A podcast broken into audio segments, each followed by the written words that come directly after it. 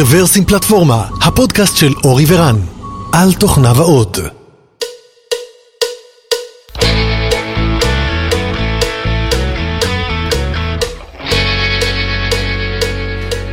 שלום רב וברוכים הבאים לפרק מספר 465 של רוורסים פלטפורמה.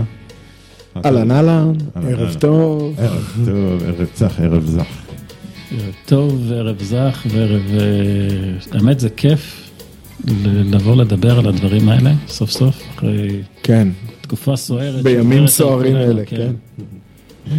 כן, רגע, עוד לא אמרנו מה זה אלה. אבל בוא נבנה את ה- נבנה את המתח. כן, אה, לפרוטוקול, התאריך היום הוא 15 באוגוסט, ככה שאם, אה, אה, 15 באוגוסט 2023, ככה שאם אה, תאשימו אותנו בחדשות טכנולוגיות לא רלוונטיות, תבדקו לפני זה את התאריך, כי אנחנו אה, אומרים מה שאנחנו יודעים היום, אה, ודברים אה, גם בתחום הזה משתנים די מהר, לא רק בתחומים האחרים. אז אה, זהו פרק נוסף של הקרבורטור, שבו אנחנו מארחים את נתי, בעיקר לדבר על תשתיות אה, וכהנה. אז אה, שוב שלום נתי. ברוך הבא, ברוך שובך. אה, והיום אנחנו הולכים לדבר על מה שנקרא... שלום עם סעודיה. שלום, אה, שלום עולמי, אבל נתחיל בקטן, שלום עם סעודיה. אה, אנחנו הולכים לדבר על איך אפשר לעשות, או inferencing בקצה, ב-edge. כמו ש...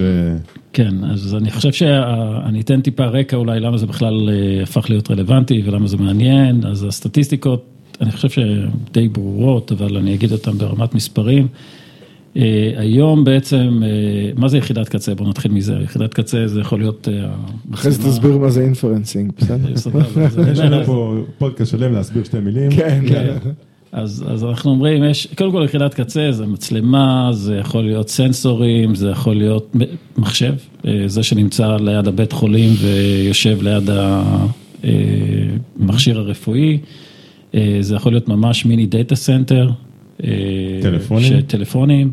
אה? ברשת אה, סלולרית, אה, שאתם רואים את המכולות האלה מתחת לאנטנות, אז זה יחידת קצה. אז, אז בעצם נוצרים הרבה מאוד מכשירים שהיום עוברים איזשהו תהליך של דיגיטיזציה. זאת אומרת שהם בעצם הופכים להיות מחומרה שיחסית מנותקת ומתישהו בא טכנאי לטפל בה פעם ב... אני לא... פעם בכמה שנים ועושים להם שדרוג, מאוד יקר בדרך כלל, למשהו שבעצם הם אה, מחוברים כל הזמן לרשת, בדרך כלל ב... או, בווי-פיי או ב-5G או בכבל אה, אופטי שמחובר לבייסטיישן. אה, וזה בעצם שינה את כל ההתייחסות לדבר הזה. אני אתן את הדוגמה שכולכם מכירים. טלוויזיה שלכם בבית, לפני כן הייתה טלוויזיה שמחברים לכבל עם איזה קופסה, ו... והייתם קונים את הקופסה הזאת מהוט או מ-yes, ומקבלים אה, שירותי סטרימינג. היום הטלוויזיה עצמה מתעדכנת באופן אוטומטי כמו הטלפון, כי בעצם היא מבוססת על אנדרואיד, מחוברת לווי-פיי, נהיית חלק מעוד מכשיר שנמצא היום ברשת. נהייתה חכמה, האנשים שרואים בפנים פחות, הם נהיים פחות חכמים, אמרו אבל... לי, אה, "כן, טלוויזיה חכמה, חשבתי שזה כן, אז יעזור אני לא לבני אגיד מה אני הבית. חושב כן. על מה שקורה בטלוויזיה, אבל בקיצור, זה, זה, זה, זה ממש רואים את, ה, את השינוי הזה קורה, והוא יש בא לי לידי ביטוי. ווסט, זוכר את וובו ווסט? או, בטח, כן. כן. אז ל-LG יש ווסט בטלוויזיות, אין לזה שום קשר לווב. אבל אה, כן, זאת מערכת ההפעלה של אה. טלוויזיית LG. וובוס, כן. כן. בקיצור, אה, עוד מעט תגיד לי, הם מביאים לך גלידות גם. אז, אז באמת יש איזה תהליך דיגיטליזציה כזאת, התהליך דיגיטל- דיגיטליזציה התחיל כבר לפני כמה שנים, באמת בעיקר בעולמות של, בעולמות של consumer business, זאת אומרת טלוויזיות, טלפונים אה, וכיוצא בזה. הווי-פיי שלי בבית הוא גוגל ווי-פיי, אז הוא גם, אני לא, כל הזמן אני מסתכל, אני רואה שהוא התעדכן, אני אפילו לא יודע שהוא התעדכן. דברים שבעבר הייתי צריך להוריד איזה פקאג' מהאינטרנט, אה, לעשות אה, upgrade, לחבר עם USB, לחבר עם USB ו- וכאלה דברים.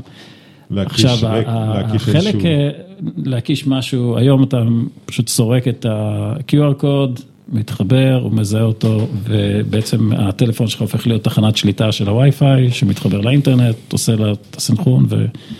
ואני יכול לראות את כל הנתונים של הווי-פיי בבית, מי קולט יותר, מי קולט פחות, מי מחובר למה. אה, כל ה mesh הזה, מה שנקרא. אה, אז תחנות אז- הקצה יותר חכמות. אז זה- בדיוק, אז זה תחנות ה- הקצה הופכות להיות חכמות, והיום זה חודר גם לעולמות של Enterprise, Defense, אה, כל התעשיות המסורתיות. אז זה אה, ה-enabler שלנו. זה ה-enabler, זה מה בדיוק, שמאפשר את נכון.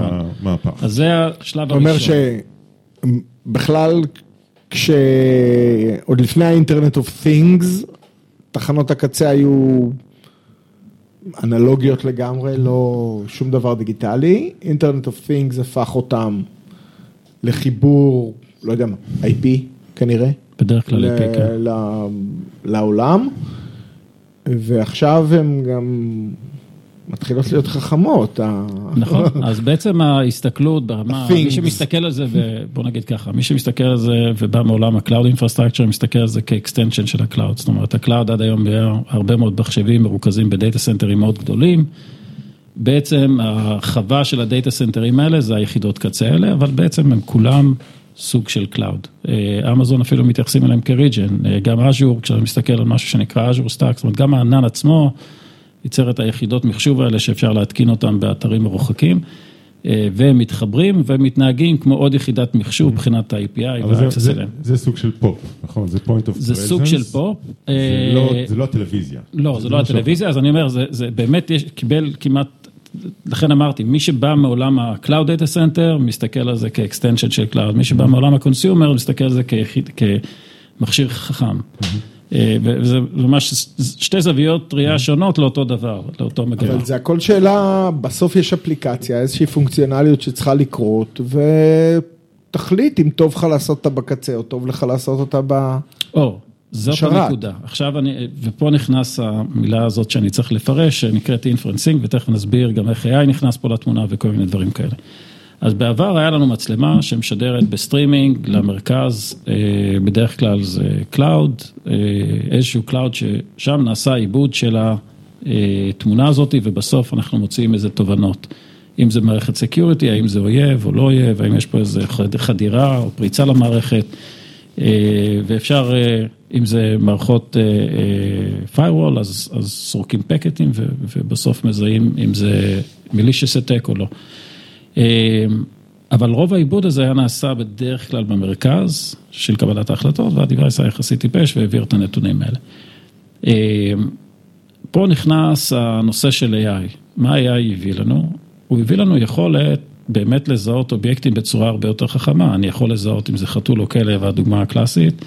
אני יכול אה, להשתמש בזה כדי לזהות, למשל, אה, בקווי ייצור, אם מכונה הולכת להתקלקל, כי אני מתחיל לראות, שה... או מכונית לצורך העניין, אני רואה שפתאום הלוגים שהיא מוציאה מתחילים לזו... ל- להיראות דומה לפאטרנים של אה, תקלה.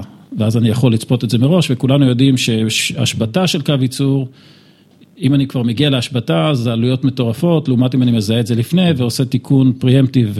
מה שנקרא predictive maintenance. predictive maintenance, שאגב יש לנו- חברה מאוד מצליחה בארץ שעושה את זה, נקראת Augury, נכון. בחיפה, שמתעסקת בזה. לדעתי ראיינו, נכון? לא? זכור לי משהו במעומעם. מישהו מ...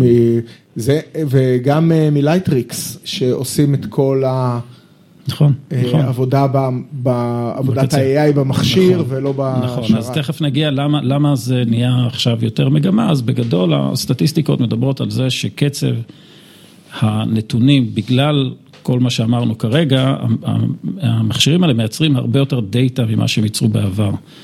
אה, אנחנו מדברים על רזולוציה של תמונות שהיום היא כבר לא 4K, אני לא זוכר, כבר 8K ואפילו יותר. אה, אנחנו מדברים על נפחים מה הבעיה? יש 5G. הוא הוא נולד בשביל הדברים אז, האלה. אז הסטטיסטיקה היא שקצב גידול הדאטה לעומת קצב גידול ה access, ה access זה ה network, אה, הוא כבר לא מדביק אחד את השני. זאת אומרת, הדאטה גודל בקצב של בערך פי שלוש יותר מהקצב של ה access, וגם ב-5G רואים שהתמורה בהתחלה היא שבאמת 5G נותן איזשהו capacity ואחרי זה יש ירידה, כי פשוט כבר זה מגיע לאיזושהי רוויה ביכולת שלו להכיל את כמות הדאטה.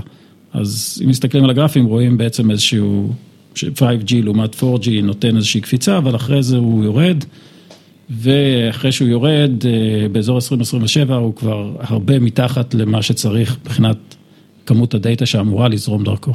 בוא נוסיף לזה עוד שיקול. אה, איך קוראים לזה? התחממות הכדור. emissions. נכון, נכון, אז, יש, יש, יש, אה, באמת הרבה גורמים שגורמים לזה שאנחנו בסופו של דבר מוצאים את זה שהגישה הקיימת של לאבד את הכל בענן ודיווייסים טיפשים לא מחזיקה מים. יש נושא נוסף שהוא latency, אז המספרים הם כאלה שעל המכשיר עצמו זה סאב 2 מיליסקנד, מעל, בינו לבין, אם נניח אנחנו מדברים על ביזור גיאוגרפי, אז בינו לבין איזושהי תחנת data center קרוב, זה יכול להיות באזור ה-5 millisecond, אחרי זה לענן, בדרך כלל לדאטה סנטרים שהם מרכזים יותר גדולים, אנחנו מגיעים כבר לאזור ה-10 millisecond, וכשאנחנו מדברים על, על ביזור שהוא יותר ספורדי, אז אנחנו יכולים לדבר על אזור ה-50 millisecond. עכשיו, להרבה אנשים זה לא אומר הרבה, אבל יש הרבה מאוד מערכות, בטח מערכות של בקרה ושליטה וכאלה דברים, ובטח כשאנחנו מדברים על מכוניות ו-connected cars, שה-latency הזה הוא סופר משמעותי. ולכן היתרון הנוסף של עיבוד בקצה הוא בעצם יכולת לקבל החלטות יותר קרובות ל-real time. וגם פחות נקודות כשל. בדיוק. ככל שאתה עובר יותר תחנות, ככה יש... בדיוק. עכשיו, יש פה איזו סתירה אינהרנטית, וזה בעצם כל העולם של inferencing בעצם מדבר עליו. הסתירה האינהרנטית ש-AI בעצם בא ואומר, אני יכול באופן לא תיאורטי, להיות הרבה יותר חכם באיך אני מאבד את המידע הזה, אני יכול להיות אינטליגנטי, אני מפרק את הדאטה לפיצ'רים, אני יודע לזהות אם זה, שוב פעם, חתול או כלב, ספינה או ספינת אויב או לא ספינת אויב, אני יכול לקבל הרבה יותר החלטות חכמות. אבל מצד שני, AI, כמו שאנחנו יודעים, דורש משאבים, משאבי מחשוב הרבה יותר משמעותיים. ופה האתגר הכי גדול של העיבוד בקצה, איך אני מצליח להביא יכולות עיבוד יותר, הייתי אומר, חזקות ומשוכללות, שבעצם AI צורך, אבל עדיין שומר על עלויות, למה עלויות הן מאוד מרכזיות בזה, אז תעשו את המכפילים. בוורייזון למשל, יש לך רק על היחידות של ה-5G, יש לך בערך 30 אלף יחידות, אז כל דולר שם אוטומטית, תוסיף אותו, תכפיל אותו ב-30 אלף, אתה מגיע למספרים מאוד גדולים. הם הראו שרק ה-efficiency של energy, זאת אומרת, היכולת שלי לחסוך ב-energy שם, הוא כבר 70 אחוז מהעלות של להחזיק רשת היום. והיכולת לחסוך שם, היא הופכת להיות מאוד משמעותית. אז המכפילים משנים את כל, ה, את כל המודל האקונומי. של, של הדברים מהסוג הזה, ולכן האתגר פה הוא לא רק איך להעביר את העיבוד לקצה, אלא איך לעשות את זה עדיין בעלויות שהן יחסית נמוכות. כן. וזה מייצר איזו משוואה שהיא יותר מורכבת, בוא נגיד, מה, מהדברים האלה, וזה גורם לאבולוציה, או לא, לא הייתי קורא לזה אבולוציה, ל, ל, ל, להתפתחות שהיא כמעט התפוצצות במידה מסוימת של הרבה מאוד מצד אחד GPUים חדשים ו-CPUים חדשים ו-Hardware מסוגים שונים שהוא מאוד optimized ל-workload מסוים וזה מייצר הרבה מאוד פרגמנטציה בקצה, זאת אומרת אם בעולם ה data center יש איזו הומוגניות מסוימת, זאת אומרת יש לך וריאציות אבל אתה מגיע גג לכמה סוגים של extra large, medium וכאלה עם קצת וריאציות.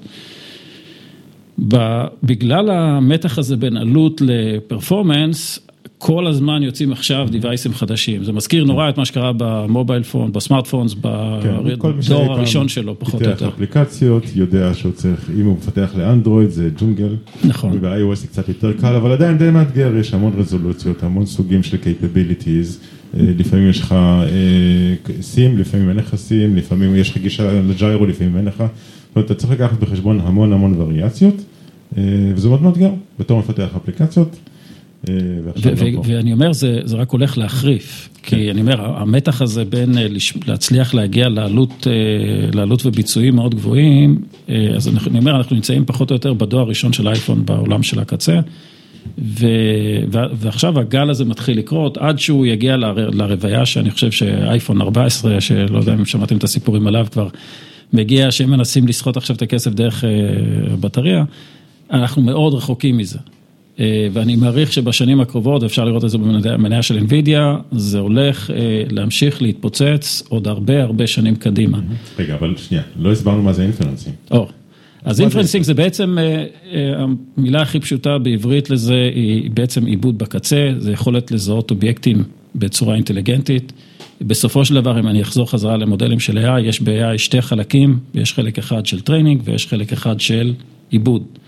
החלק של ה training זה המערכת, אני אלך אולי צעד אחורה למי AI, המושג AI וכל המודלים הזה של training ומודלים, הרבה פעמים מבלבלים אותו. בסופו של דבר, התוספת, השינוי הגדול שה הביא, זה במקום לצורך העניין לעשות שאילתה ולקבל תשובה על מה שאני שואל, זה יכולת לקבל קירוב של תשובה. והאינטליגנציה בדיוק במילה הזאת היא קירוב, שזה ה vector database וכל מיני דברים מהסוג הזה, שבעצם מאפשרים לי להגיד, אין לי את מה שאתה מבקש, אבל אני יכול לתת לך משהו משוערך. אז חלק מזה בכתיבת טקסט, אני עושה prediction למילה הבאה שאתה תכתוב. אה, חלק מזה בעיבוד תמונה, אני יודע מה הפיקסל הבא שאתה תראה. אה, ומשם בעצם מתפתח אה, עולם שלם של אלגוריתמים של בעצם הם כולם צופים את ה... מה זה ה-next step הזה בתמונה, מה זה ה-next step הזה בכתיבה, מה זה ה-next step הזה, והרבה פעמים ההסקת מסקנה הזאת היא, היא בנויה על תהליך שנקרא training או reinforcement. אה, כל מיני תהליכים שבסופו של דבר מאפשרים למערכת לעשות את ה prediction הזה בצורה יותר מדויקת ולאפס את המשקולות. אז inferencing זה עושה כמו serving. נכון, אז, אז אני אגיד אותו כדי, ו, ו, ואני אחזיר חזרה את זה לעולם של AI והחלוקה בין training לבין inferencing. inferencing בדרך כלל זה כבר תוצאה של training. זאת אומרת, לקחתי את החתול וכלב, הרצתי הרבה מאוד תמונות אה, אם אני עושה תהליך של reinforcement או תהליך של דאטה אה, אה, שנכנס למערכת, הרצתי הרבה מאוד תמונות כאלה, הגעתי למשקולות הנכונות, ויש לי עכשיו כרגע אלגוריתם שיודע, שיודע לקבל תמונה ולהגיד אם זה חתול או כלב. עכשיו, הרבה פעמים האתגר הבא שלי, מי שמכיר את TensorFlow, אז יש TensorFlow ויש TensorFlow Lite. זה גם לקחת את המודל הזה וגם להקטין אותו, כדי שהוא באמת יוכל לרוץ ביחידות קצה קטנות יותר. אה, ואז בעצם מה שיקרה בתחנת הקצה, זה תהליך יחסית פשוט. input שנכנס לתמונה, ו output שאומר קלסיפיקציה, זה תמונה כזאת, זה תמונה כזאת, וזה נקרא inferencing. Mm-hmm. Okay. המילה inferencing, או edge inferencing, הוא בעצם אומר, אני לא עושה את ה inferencing ב cloud, אני עושה אותו בקצה, אז כשמו כן הוא. זה בעצם יכולת העיבוד בקצה. כן. כמו שאמרתי, מאחוריו מסתתר עולם שלם של אה, טכנולוגיה של איך מביאים את הדיוק הזה מצד אחד של העיבוד, קוסט, אה, אנרגיה, כל הדברים האלה איכשהו צריכים להסתדר, ויש המון המון קונפליקטים בתוך הדבר הזה, ולכן נהיה פה עולם חדש ומאוד מעניין שמתחיל להיווצר, של סטארט-אפים, של אה, יצרני חומרה, של לא רק NVIDIA לצורך העניין. אז, אז יש לנו באמת, אה, לא יודע מה, לייטריקס שמזהים ועושים עיבוד של התמונה ב, ב, אה, במכשיר שלנו, או, או גורי שעושים כן. את זה בדיווייס קצה, בסנסור בעצם. אה, אבל קודם כל, השאלה אם זה פתר לנו באמת את, ה, את הבעיה, כי... אה, אתה, המודל, קודם כל צריך לדחוף אותו, אז אנחנו מסתמכים על זה שאנחנו דוחפים מודל אחת לשכחתי. נכון. אה, כי אם אתה צריך לדחוף מודל אז מה אה, שהייתי עכשיו בכנס כזה, אז, אז זהו, אז, אז הקצב עדכון מודל אמור לקטון עם הזמן, כי מתי שהוא מתייצב, ואז בדרך כלל אתה תעדכן מודל כשאתה רוצה להוסיף אובייקטים, זה... או שיש איזה דריפט למודל. זה אה, נכון באפליקציות מסוימות שבהן חתול וכלב כנראה לא השתנו. נכון. ב... נכון. אה, בזמן, הק... בזמן הקרוב. אפליקציות אבולוציונית נקרא. כן, אבל למשל מהעולם של Outbrain, אה, עולם החדשות משתנה כל הזמן. Mm. כן. בסדר, אוקיי? אבל לא, לא כל אינפרנס נכון שיהיה בקצה. לא, לא, נכון, אבל אני אומר, אתה צריך להבין למה זה מתאים, זה כנראה כן. לא מתאים ל... freshness אה, של מודל, ה freshness של המודל, זה פרמטר, בין הפרמטרים האחרים שאני נכון. כן. נכון. לצורך העניין, האמת שאתגרת אותי, אני חושב עכשיו על האתגר שאמרת, באמת על משהו שהוא בעצם כל הזמן, אה, הקלסיפיקציה שלו משתנה בעצם. Outbrain מלמדת מודל כל חמש דקות. ובוא אני אוסיף לך אוקיי. עוד פרמטר, כן. שיכול שאתה גם מכיר, privacy. אה, היכולת להשאיר דאטה של המשתמש, אצל המשתמש, זה יכולת שהיא מאוד חשובה. הצורך להביא את הדאטה של המשתמש לתוך ה data center, אומנם עושה את העבודת ה machine learning יותר קלה, אבל גם מסכן את ה privacy של המשתמש. ובאמת יש לא מעט, אני ראיתי חברות, מוצרים שממש מתעסקים בתחום הזה של לעשות inferencing בקצה, אך ורק לצורך שמירת privacy. הם גם בונים את המודלים בקצה. כן. לצורך אה, העניין. אתה אומר גם את ה training? כן, גם וואלה. ה training קורה שם במידה מסוימת. וזה אתה אומר לעשות- מסיבות של privacy, כאילו. כן, ואפשר לעשות גם training שהוא מבוזר, זאת אומרת, חלק מה data כן מגיע לענן, אבל לא הכל. אה, אבל כן, ואך כן, זה סיבות training, כנראה שה training אה, כן. מתבצע על sampling. אה, לא, הוא כל הזמן לא בעצם. אה, מערכת לומדת כזאת, שבעצם, כן, או, זה- או שה training ממש נעשה בחלקו על ה-Device, או שאתה מעביר ל data center, אה, שקרוב ל-device, אגרגטיבי, כן. אה, שהוא anonymized וכולי, ואז כן, ה training נעשה ב data center, אבל עדיין, יש לך פה risk. אז אני אומר, גם השיקול של privacy, ובטח יש עוד שיקולים אחרים, אה, מתי לעשות את ה inference אה, בקצה, אה, או לא בקצה. אז, אז, אז כאילו, אלה השיקולים, נקרא לזה, העסקיים. נכון. עכשיו,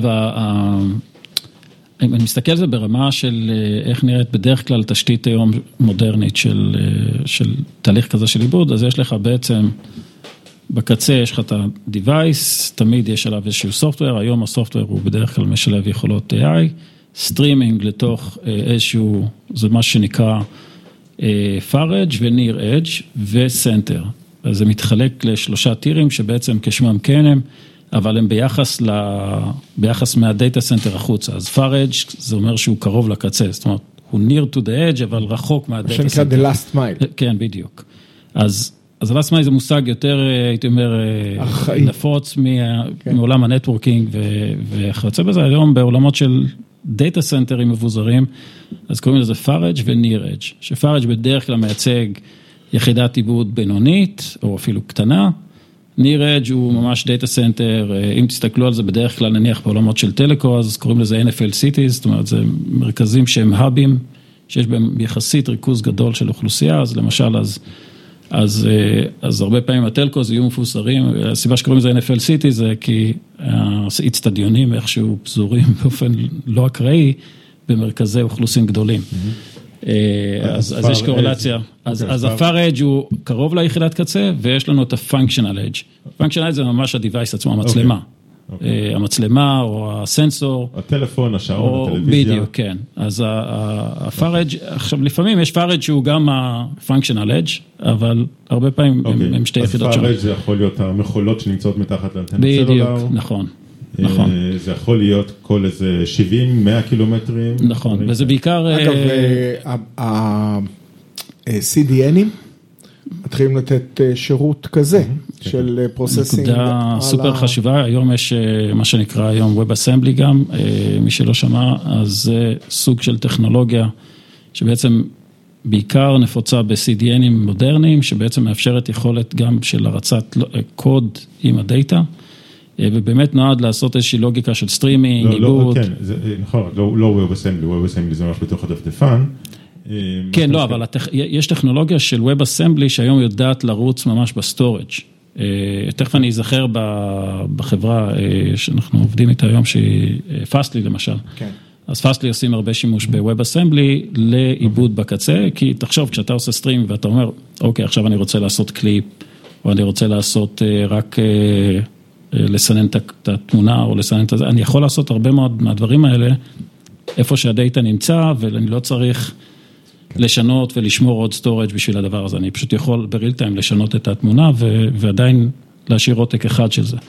אני חושב, אה, אני לא יודע אם, אה, כאילו, הרבה זמן Fastly היו היחידים שנתנו את השירות הזה של אה, Edge Computing,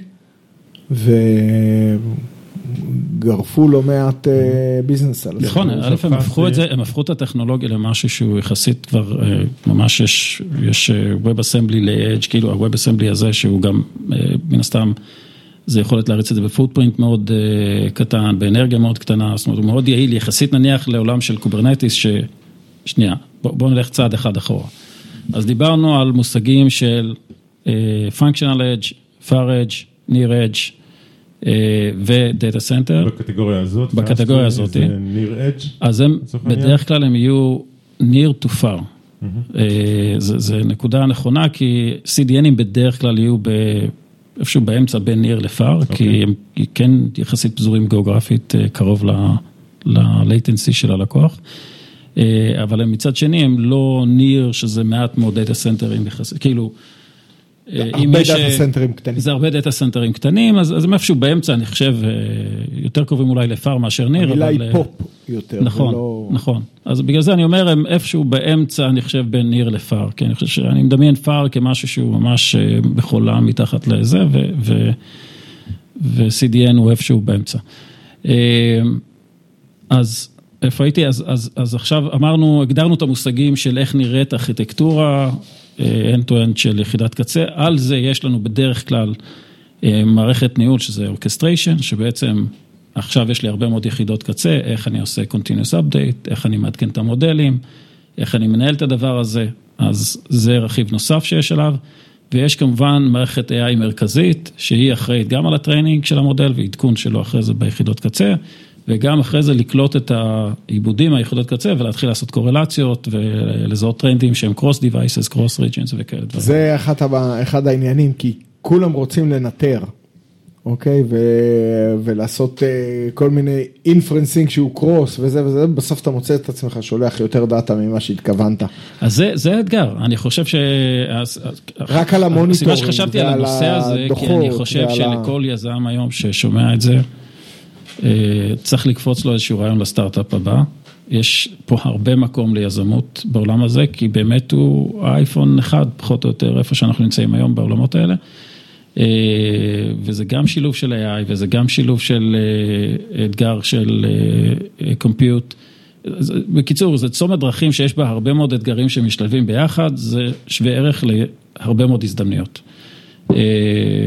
וזה, אני חושב, אה, ככה, מקום שאני ככה מתעסק איתו יחסית אה, הרבה בזמן האחרון, ותכף אני אגע באמת על איפה אני מתעסק אה, ומה אני עושה שם, אבל רציתי קודם לתת איזושהי תמונה כללית לאיך איך נראה היום העולם הזה ולמה הוא נושא שהפך להיות מעניין פתאום.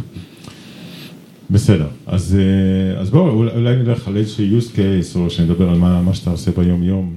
כן, אז אני, בלי, בלי לציין שמות לקוחות, כי אני לא יודע אם מותר לי, אה, או בוא נגיד רוב הסיכויים שאסור לי, אה, אבל אני נמצא היום, אה, מי שלא מכיר, הייתי CTO founder של Cloudify, Cloudify נרכשה על ידי חברה שקוראים לה Dell, אה, רובכם מכירים כבר. חברה קטנה. חברה קטנה, כן. אה, אז בתור חברת חומרה, אה, אה, היה להם בעבר זרוע שנקראת VMware, הם מכרו אותה בהרבה מאוד ביליונים לקוואלקום, אה, והם נשארו קצת אה, בלי אה, השכבה הזאתי, ו-Edge הוא איזשהו extension או growth engine טבעי שאמור, שהם אה, בעצם נכנסים אליו. אה, ואנחנו ממלאים את החלל של המערכת ניהול של היחידות הקצה האלה, וחיבור שלהם גם לשכבות של הענן. לצורך העניין זה היכולת באמת לחבר את ה near ואת ה far ואת ה cloud ולתת איזו מוטת שליטה אחידה בין כל היכולות האלה. אה, אתה לא מוכר לפטופים. אני לא מוכר לפטופים, לא, ממש לא. חבל. אז, אה, אז בעצם. האתגר הוא, אם, אם תחשבו על זה, יש כמעט היום בהרבה מאוד מה, מהרצפות ייצור ומה data center ובתי חולים, איזשהו מחשב Dell שיושב שם, שמנותק כזה ומאובק, ומדי פעם בא איזה טכנאי שעושה לו איזה, מכניס USB ומעדכן אותו. אה, והאתגר הוא בעצם להעביר את זה ל- ליחידות המודרניות האלה, שבעצם אומר, הוא כל הזמן מחובר, הוא כל הזמן מנוהל, יש לך מוטת שליטה מרכזית, ודרכה אתה בעצם יכול לנהל את כל הדבר הזה. אה, אז אני מתעסק עכשיו בזה, ומן הסתם, אה, היות ו-AI נכנס לקצה, אחרי מה שדיברנו באינפרסינג, אז בעצם אנחנו גם מנסים לתת מענה לתוך הדבר הזה. אבל, וזו הנקודה שאני חושב שהיא מחברת את מה שאמרתי קודם לזה, המקום שאנחנו עוצרים זה, זה באמת לייצר איזשהו משהו שאני חושב שהוא קצת חדש בזה שאנחנו רוצים לתת תשתית גנרית שתאפשר לכל מי שרוצה לתת שירותי inferencing, לבנות אותו על התשתית המנוהלת, דומה למה ש cloud עשו ל data center. זאת אומרת, באו ואמרו בעיקר לסטארט-אפים בעבר, אה, אתם תתרכזו בלבנות SaaS אה, ואת הביזנס לוג'יק שלכם, דאטה סנטר עלינו. Inferencing at the edge is a service. כן, רק שאני לא אתן את האינפרנסינג, אלא אני נותן את התשתית עד השלב האינפרנסינג וכל מיני סטאקים שאופטימייז לזה. אוקיי, edge is a service. Edge as a מתפשר. service, זה יותר, אה, יותר קרוב לזה שהוא inferencing enabled, נקרא לא. לזה ככה. לא הגיטריסט, היינו צריכים להבהיר. אבל הרעיון כן. הוא, נגיד, של החברה הקטנה הזאת, דל, אה, לתת בסוף כאילו motherboard, תשים אותו בתוך ה-edge device שלך? אז הרעיון הוא, הוא, אני אומר, זה מאוד דומה למה שקרה בעולם הדאטה סנטרים לסטארט-אפים. אה, הרעיון בא ואומר כזה דבר, להפיץ את החומרה, אה, אני זוכר שדיברתי עם ה-CTO של אוגורי, ברח לי השם שלו כרגע, אז הוא תאר לי את הכאב ראש שיש בדבר הזה. גל? זה גל. גל, נכון, בדיוק. כן.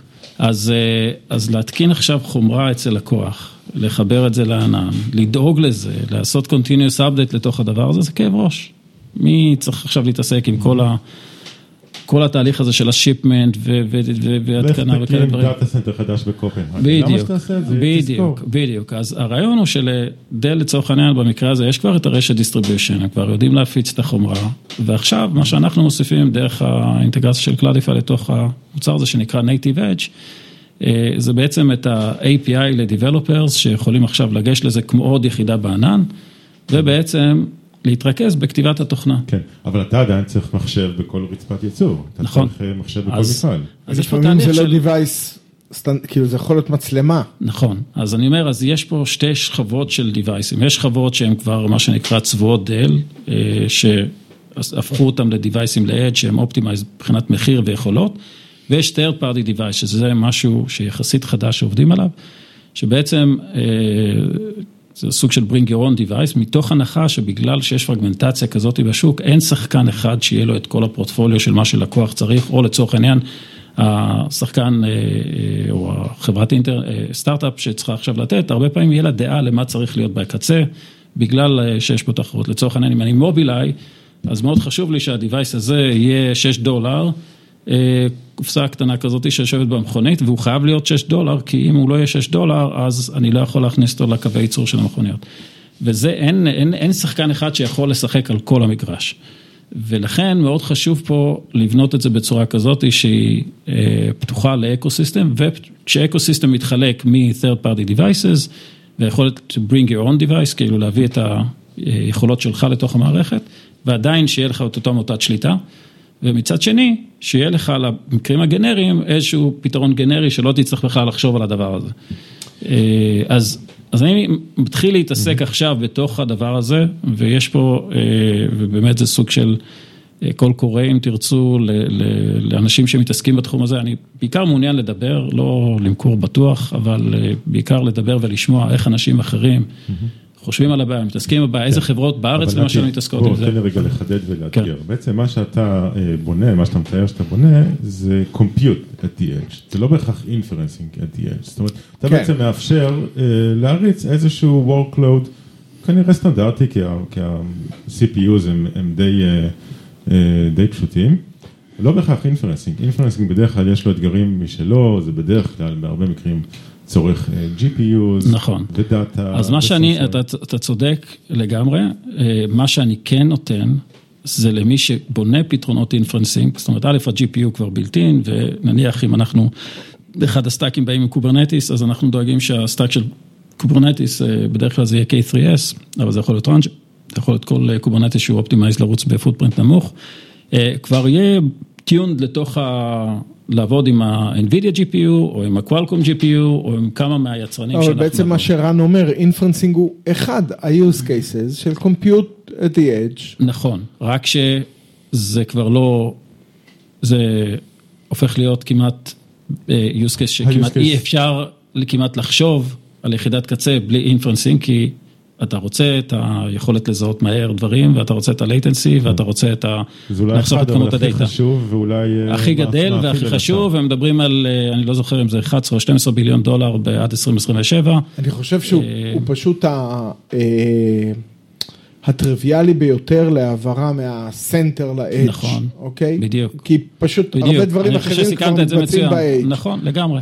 זה, זה, זה, זה ממש ממש מדויק, כי, כי באמת לפני כן תמיד היה את השאלה אם אני שם device טיפש ועושה את כל העיבוד בענן, או לא עושה את העיבוד אה, בקצה, וה trade-off היה לא כזה חד וברור. אני חושב ששווה להסתכל על כל המערכות הצבאיות, לצורך העניין, שגם מסיבות של, אה, לא יודע, בחיל הים קראנו לזה מפ"א קשוח, מדיניות פליטה אלקטרונית קשוחה, אתה... אסור לך להעביר תקשורת, אז אתה חייב לעשות את כל ה compute אצלך. כן, אני זוכר ש... מה? בצוללת יש GPU? כנראה שכן. אגב, מערכות בקרת אש, אני זוכר שדיברנו פעם, בעברי, אה, היה לנו פרויקט מול חיל הים, אז מערכת בקרת האש, אתה יכול להבין שלייטנסי שם הוא, אז, אז היה לנו בעיה שנניח עבדנו עם JVM לחלק מהדברים, אז בגלל ה... אה, כן. בגלל ה-garbage collection, היה מדי פעם, פעם בעשרת אלפים אה, פעמים, היה איזה קפיצה של latency, וזה הרג את הפרויקט הזה בסוף. אה, כי המערכת חייבת להיות, להיות גם עם latency נמוך, אבל גם מאוד דטרמיניסטית, כי אתה לא יכול, אתה לא רוצה שעכשיו יהיה לך איזה דרון שרץ אליך ופספסת בדיוק בשנייה להפעיל את המערכת בקרה הנכונה, ובסוף חיסלו אותך בגלל זה. אה, אני חושב שבמערכות צבאיות כתפיסה, הן צריכות להיות לא מחוברות, נכון, אינדיפנדנט וזה נכון. וזה וזה, ויכול להיות ששם יש אה, דברים היום שכבר ספינה, מי קורים. שלא מכיר, ספינה היא חתיכת data center.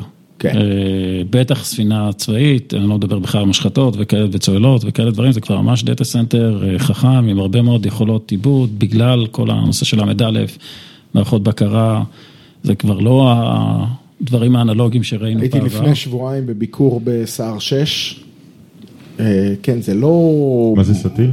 כן, זה סט- מה- הסטילים האחרונים שהגיעו, כאילו, אה, זה. ה- העמיק, המרכז ידיעות קרב, זה, בוא נאמר, צריך מערכת מיזוג מאוד מאוד וואלה. משמעותית כדי לקרר את הספינה הזאת. אז, אז אני חושב שזה באמת דוגמאות מאוד טובות לשימוש, אבל אני בכוונה לא הלכתי למקומות האלה, כי זה קצת רחוק להרבה מהאנשים, כי זה באמת מייצר את ה-cutting edge, שנקרא לזה ככה, אם נשתמש במושג edge. אה, ויש הרבה יותר. אה, כן, ויש הרבה יותר אה, מקרים שהם, הייתי קורא לזה יותר מיינסטרים, שאנחנו חשופים אליהם היום. קחו רק את תחום ה-manufacturing, רפואה, אנרגיה.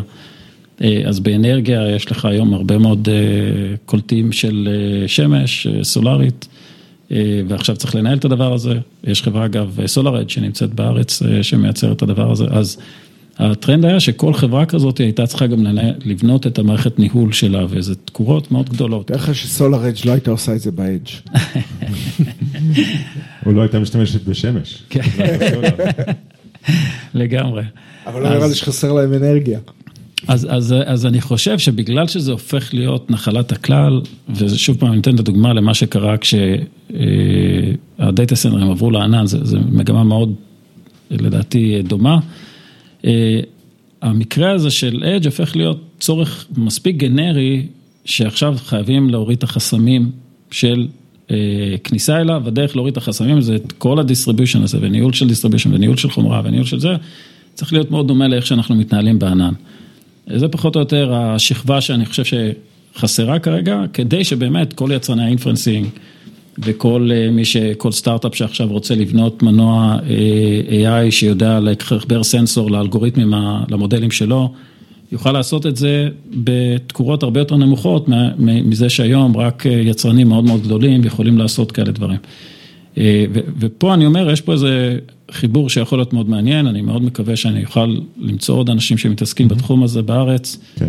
אז אה, הקול הקורא שלך זה למעשה לבוא ולדבר ולהכיר. איסקסים, להכיר יזמים, להכיר. אנשים שיש להם או צרכים כאלה, או שהם רוצים לבנות תשתיות כאלה. בדיוק, ממש ככה. ממש ככה, אני ממש מתעניין באמת, זה עולם חדש, אני לומד בו, אני לא... אה, עולם הרכב. עולם הרכב, יש לנו אפילו עם יונדאי איזשהו מהלך מעניין. אה, באמת בהקשר הזה שהם מנסים, אה, אני לא יודע אם זה יקרה, כי זה כרגע רק בדיבורים, אה, אבל הם מנסים גם להפוך את זה לאיזשהו האב לסטארט-אפים ישראלי, שבעצם יקימו מרכז כזה שסטארט-אפים יוכלו להריץ את, ה, את הפתרונות שלהם, ובעצם זה יהיה סוג של ecosystem שהם יוכלו להשתמש בזה כאיזשהו ecosystem שאומר, אוקיי, זה כן מתאים לנו, לא מתאים לנו, אנחנו רוצים להשקיע בחברה הזאת, אנחנו לא רוצים להשקיע בחברה הזאת. אז ברגע שאתה מאפשר כזה דבר, אז פתאום אפשר גם להריץ פתרונות של אה, מעבדות innovation, ecosystem של סטארט-אפים. דרך אגב, נתי, יש משהו שפרט טכני שקצת סקרן אותי ממה שאמרת, אמרת שכדוגמה משתמשים ב Kubernetes כדי לשלוט על מערכות הקצה, אבל Kubernetes יש לו את המגבלות שלו. נכון. אה, למשל, הגדלים של הקלאסטרים לא יעלו על, לא זוכר, 5,000 נודים. נכון. יכול, עכשיו בטוח אפשר להנדס את הדברים, השאלה הנשאלת זה, היא האם זו בכלל מערכת נכונה. למקרה או, כזה אז של א', edge. אה, בעולם של scale, אה, אני קורא לזה infinite scale, אתה מדבר על פדרציה ולא על cluster אחד שעושה הכל, אז אה, הרעיון הוא שיש לך הרבה קלאסטרים ולא cluster אחד. במקרה של Kubernetes. אז בעצם יש לך הרבה עדיין. קלאסטרים ש... או. עדיין, אתה צריך פודים, אתה צריך, זאת אומרת, אתה באמת צריך את כל הסיבוך הזה של Kubernetes ש... אז, אז, אז תראה? ב, ב, במרכז וב near, יש לזה עדיין, היתרונות גדלים על החסרונות. בסדר. כשאתה מתקרב ל far, זה כבר פתוח. ואז אתה יכול, אה, יש פתרונות כמו WebAssembly ולהריץ functional, בטח ב functional Edge, זה כבר הופך להיות ש- שאלה מאוד מאוד פתוחה. אה, אני מעריך ששם אנחנו נראה פתרונות אחרים מ Kubernetes לתוך הדברים האלה. יש אה, פתרונות שהם סוג של Lambda ב-Edge, אה, שמריצים רק ג'אווה סקריפטים ועוד דברים יחסית, שבעיקר מדברים עם החומרה ונותנים כל מיני פונקציות שעושות כל מיני קונפיגורציה על חומרה, אבל לא צריכים לוגיקה לא, מורכבת. אבל אני מדבר על מערכת ה-deployment, אה, שתשלח את הקוד אה, למחשב שנמצא ברצפת אז כן, הייצור אז, אז, ב- אז אני אומר. אז אני, אני חושב שבאמת באזורים האלה של Edge אנחנו נראה טכנולוגיות אחרות. אה, אבל זה לא משהו. שאתם עובדים עליו. אנחנו כרגע כן מסתכלים על WebAssembly כאיזשהו אחד מהטכנולוגיות האלה שיכול כנראה לתת מענה לסביבות האלה, כי הפרוטמנט שלו, א', הוא מאוד נמוך והוא פורטבילי בין הרבה מאוד דיווייסים.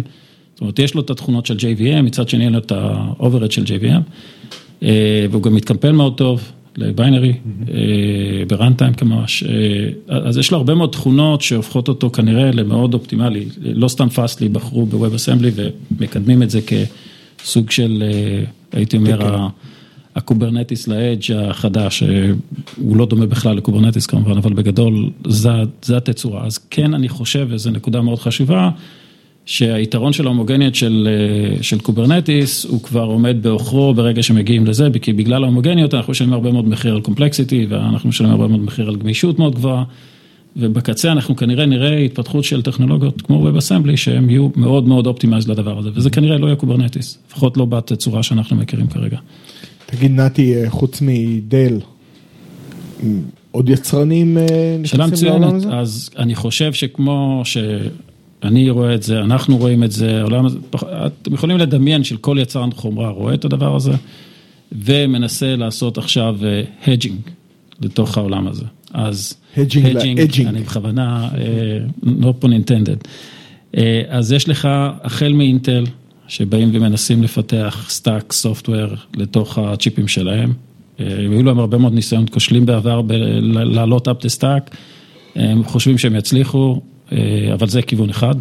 אז יצרני הצ'יפים כולם מנסים לייצר, אה, ליישר קו עם NVIDIA. NVIDIA בעצם היו הראשונים שהלכו chip to application או משהו כזה, אני לא זוכר בדיוק את הסלוגן שלהם, אבל הם עלו up the stack והם בנו ממש חבילה שהיא לא רק הצ'יפ עצמו, היא ממש optimized מהתוכנה, לצורך העניין Kubernetes עד ל-GPU, אה, ויש להם פלטפורמות שלמות למכוניות, לדיווייסים, ויש להם ecosystem שלם שהם בונים סביב זה.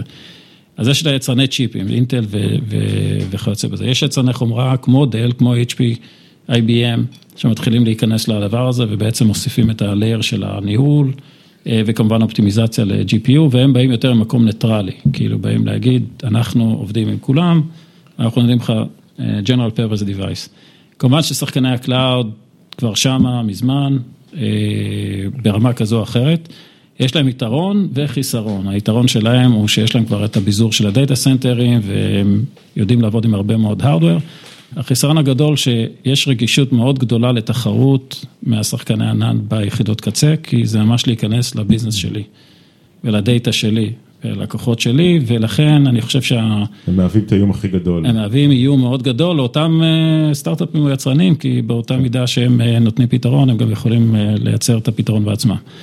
אה, ולכן אני חושב שפה היא תהיה כניסה של שחקנים חדשים אה, שייתנו פתרון יותר ניטרלי, והניטרליות תהיה, מי שייתן את המערכת היותר פתוחה, אני חושב הוא זה שבסוף אה, יזכה בנתח יחסית משמעותי בתוך המערכת הזאת. קצת דומה למה שקרה עם Datadog בעולם של מוניטורים למשל, אז הם, או Snowflake בעולם של storage, לא storage, סליחה, בעולם של data warehouse, כן. אה, אז, אז מי שידע לפצח את הניטרליות הזאת ואת ה multi cloud הזה ולתת פתרון שהוא לא bounded למישהו אחר, הוא כן יוכל לתפוס פה נתח משמעותי לדעתי. Mm-hmm. למרות השחקני cloud שבפירוש יהיה להם נתח לא קטן בתוך הדבר הזה, אבל יהיו הרבה עדיין, בשונה מה data center ים, שייקח זמן עד שהם ישתכנעו להישען על ה cloud כיצרן שהם יישענו עליו בתור, בתור הפתרון קצה שלהם. טוב, דרך אגב, אמרת שהיית בכנס בתחום, מה הכנס? כן, אז, אז הכנס, זה, זה היה כנס פנימי של לקוחות שבעצם כולם בנו פתרון כזה, אחד המעניינים בהם, אני כן אזכיר את השם שלו, יוניברסל, אתם מכירים, הוא מייצר בעצם סוג של עולמות משחק, מי שיצא לראות, אז בעצם אתה בא לאתרים שלהם ו... ואתה נכנס לתוך סוג של פלייסטיישן מבוזר עם הרבה שחקנים ואתה חווה חוויה. זה קשור ליוניברסל סטודיוס? כן, יוניברסל סטודיוס בדיוק, entertainment business שאנחנו מכירים. ושם הרבה מהעיבוד הוא עיבוד תמונה ביחידות קצה, זאת אומרת, בעצם צריכים לעשות streaming ב real time לתמונה כדי לתת לך חוויה הוליסטית, ואז הם מייצרים סוג של חדרי משחק כאלה מנותקים פחות או יותר מהעולם, זאת אומרת, זה ממש ארגפ, מי שלא מכיר את המושג ארגפ, זה אומר שהוא לא מחובר לאינטרנט, והם צריכים לתת באמת יכולת של ניהול של הרבה מאוד דיווייסים מהסוג הזה. אז זה אחד הדוגמאות, היו שם כמה עשרות של לקוחות כאלה, וזה היה מאוד מעניין לראות כמה דברים. אחד, זה כמה מהם בנה את הפתרון בעצמו, מה שאומר שחסר השכבה הגנרית הזאת שדיברתי עליה, כי היא איזשהו void שקיים היום בשוק. כמה לכולם, התוצאה של הפתרון שהם בנו בעצמם הוא מאוד דומה. זאת אומרת, זה רק מחזק את זה שיש פה איזו שכבה של 80 אחוז גנרי ו-20 אחוז שהוא ספציפי.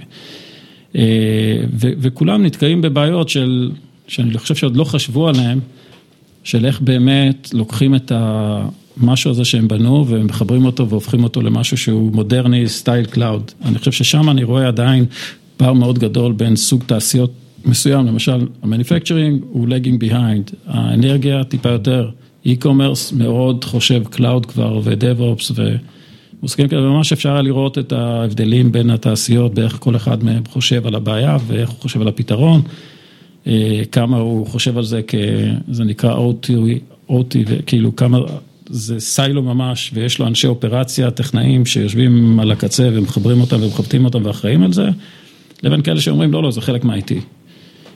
ואנחנו נמצאים באבולוציה הזאת, זה, אני חושב שדי ברור המגמה, זאת אומרת בסוף כמו שנתתי את הדוגמה של ה-consumers, ומה שקרה לעולם ה-consumers יקרה גם בעולם ה enterprise, בסוף הפכו להיות, כולם יהפכו להיות device ים דיגיטליים, בשנייה שזה דיגיטלי ו software driven, אז אנחנו נראה, אין שום סיבה שלא ננהל אותם כמו תשתיות ענן רגילות. בסדר גמור, אז לסיכום קצר, אז דיברנו על near edge, far edge ו-functional, נכון? נכון. זה הרחוק ביותר. אבל איך, איך בעצם מביאים את התוכנה כמה שיותר קרוב ללקוח, או לפחות לנקודה שבה נכון להביא אותה, ולא רק ב data center, ואתה מתעסק בלבנות תשתיות נכון. שמאפשרות את זה. ודיברנו על cutting edge, שזה מה שאני מקווה, רוב האנשים שמקשיבים לזה. על hedging edge. hedging edge גם, כן. טוב. ונחזור to living in the edge, שזה ישראל, ישראל 2023. לחיות את החלום. כן. טוב, תודה רבה. בשמחה. בשורות תודה. להתראות.